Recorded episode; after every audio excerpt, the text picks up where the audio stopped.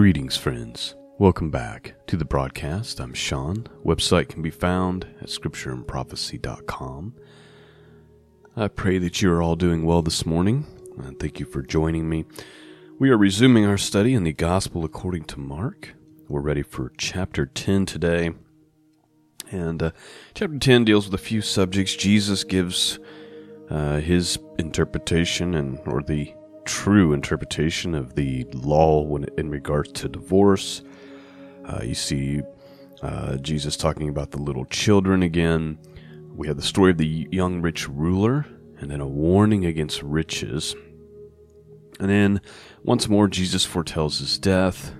And then you have James and John des- desiring to be on his right hand and his left hand, and that whole fiasco. And then it ends with Barmedius, the blind man crying out to Jesus, crying out to him, saying, Son of David, have mercy on me. And uh, that's kind of how the story ends for today. So, chapter 10. And we'll probably zero in a little bit on something that is said during this uh, conversation where Jesus warns about riches and uh, how difficult it is for a rich man to enter into the kingdom of heaven. But then he goes on to say, uh, Verily I say unto you that there no man that has left his house or his brethren or his sisters or his father or his mother or his children or his lands for my sake and for the gospel's sake.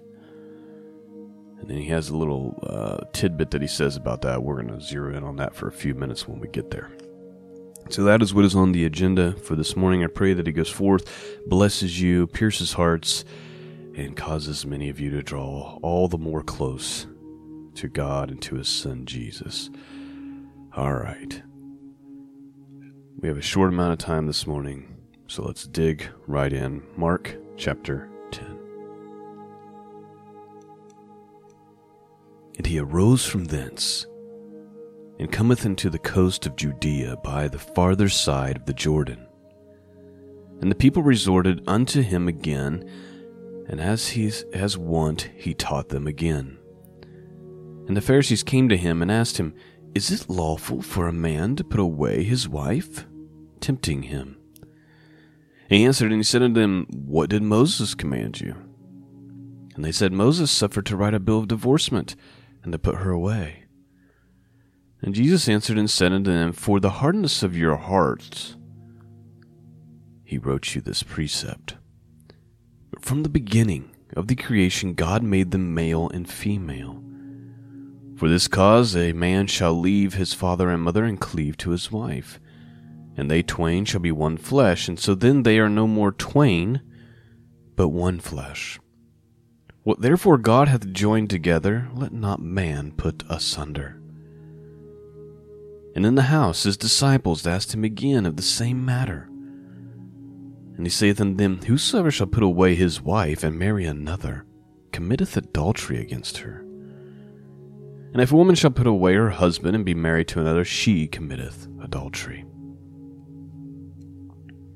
And they brought young children to him, that he should touch them. And his disciples rebuked those that brought them. But when Jesus saw it, he was much displeased. And he said unto them, Suffer the little children to come unto me, and forbid them not for of such is the kingdom of God. Verily I say unto you, whosoever shall not receive the kingdom of God as a little child, he shall not enter therein. And he took them up in his arms, and put his hands upon them, and blessed them.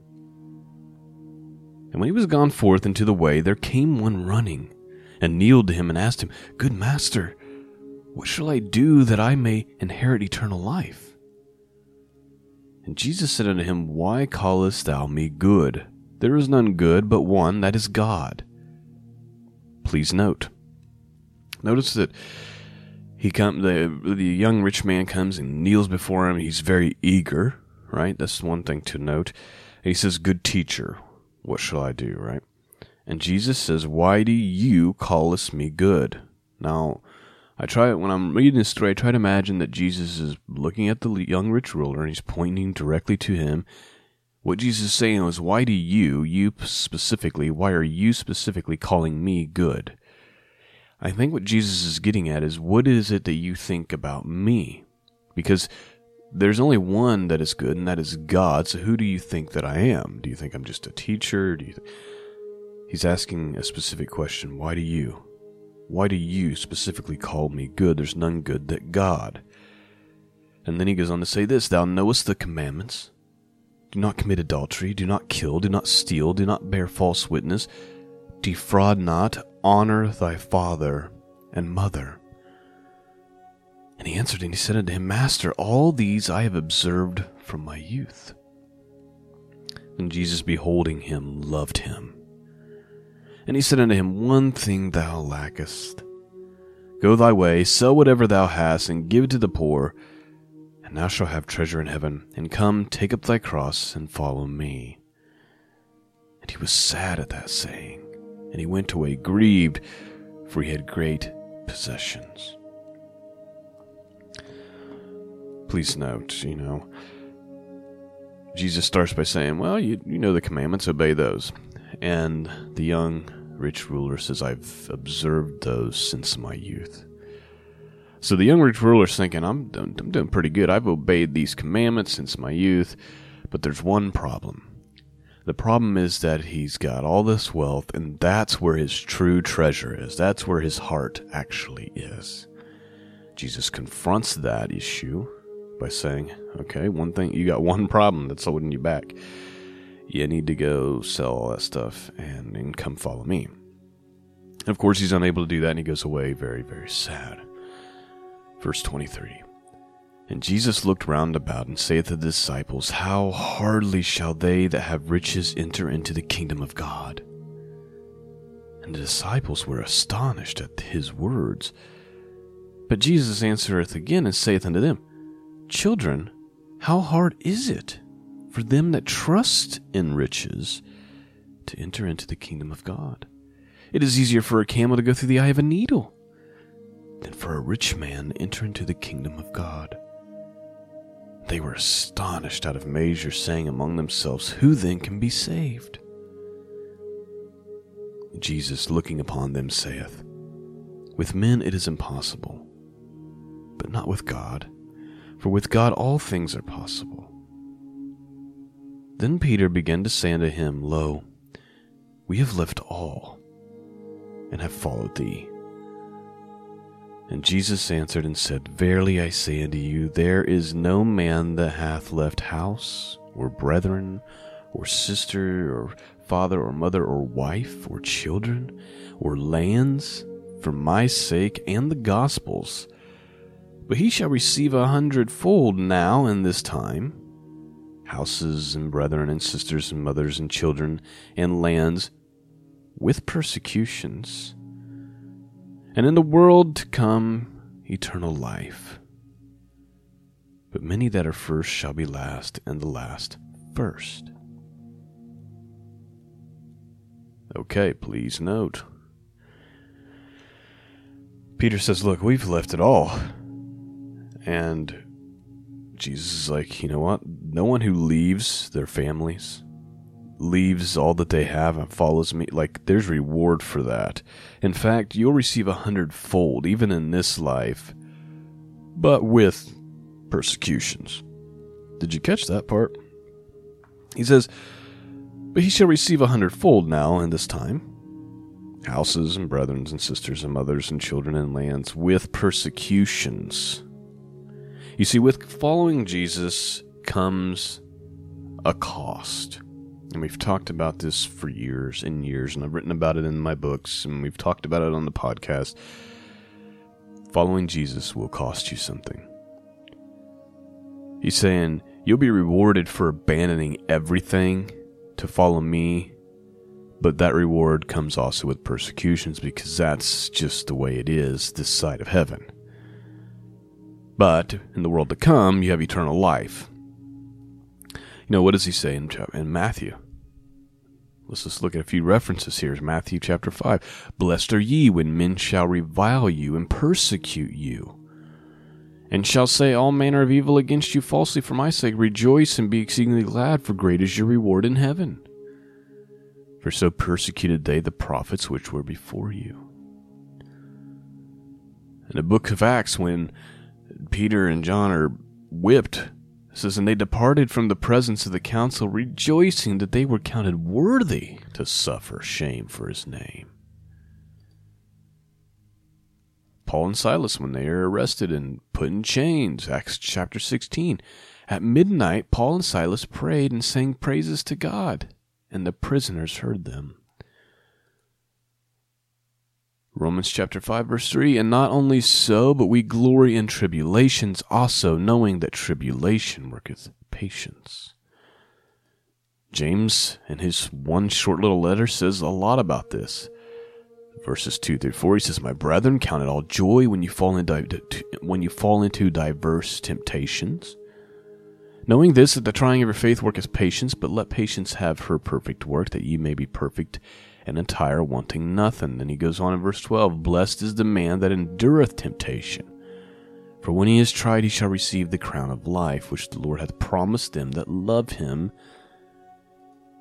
And then in chapter 5, verse 11, he says, Behold, we count them happy which endure. Ye have heard of the patience of Job, and have seen the end of the Lord, that the Lord is very pitiful and of tender mercy. And then, of course, First Peter chapter 4, he says, Beloved, think it not strange concerning the fiery trial which is to try you, as though some strange thing happened to you. But rejoice inasmuch as you are partakers of Christ's sufferings, that when his glory shall be revealed, you may be glad also with exceeding joy. If you be reproached for the name of Christ, happy are ye for the Spirit of glory and of God resteth upon you. And on their part he is evil spoken of, but on your part he is glorified. Jesus is just saying, look, there is reward for forgiving everything for the sake of the gospel, but it's going to come with persecution. It's going to come with trouble. Let's continue on. We're almost finished here. Verse 32 And they were in the way going up to Jerusalem.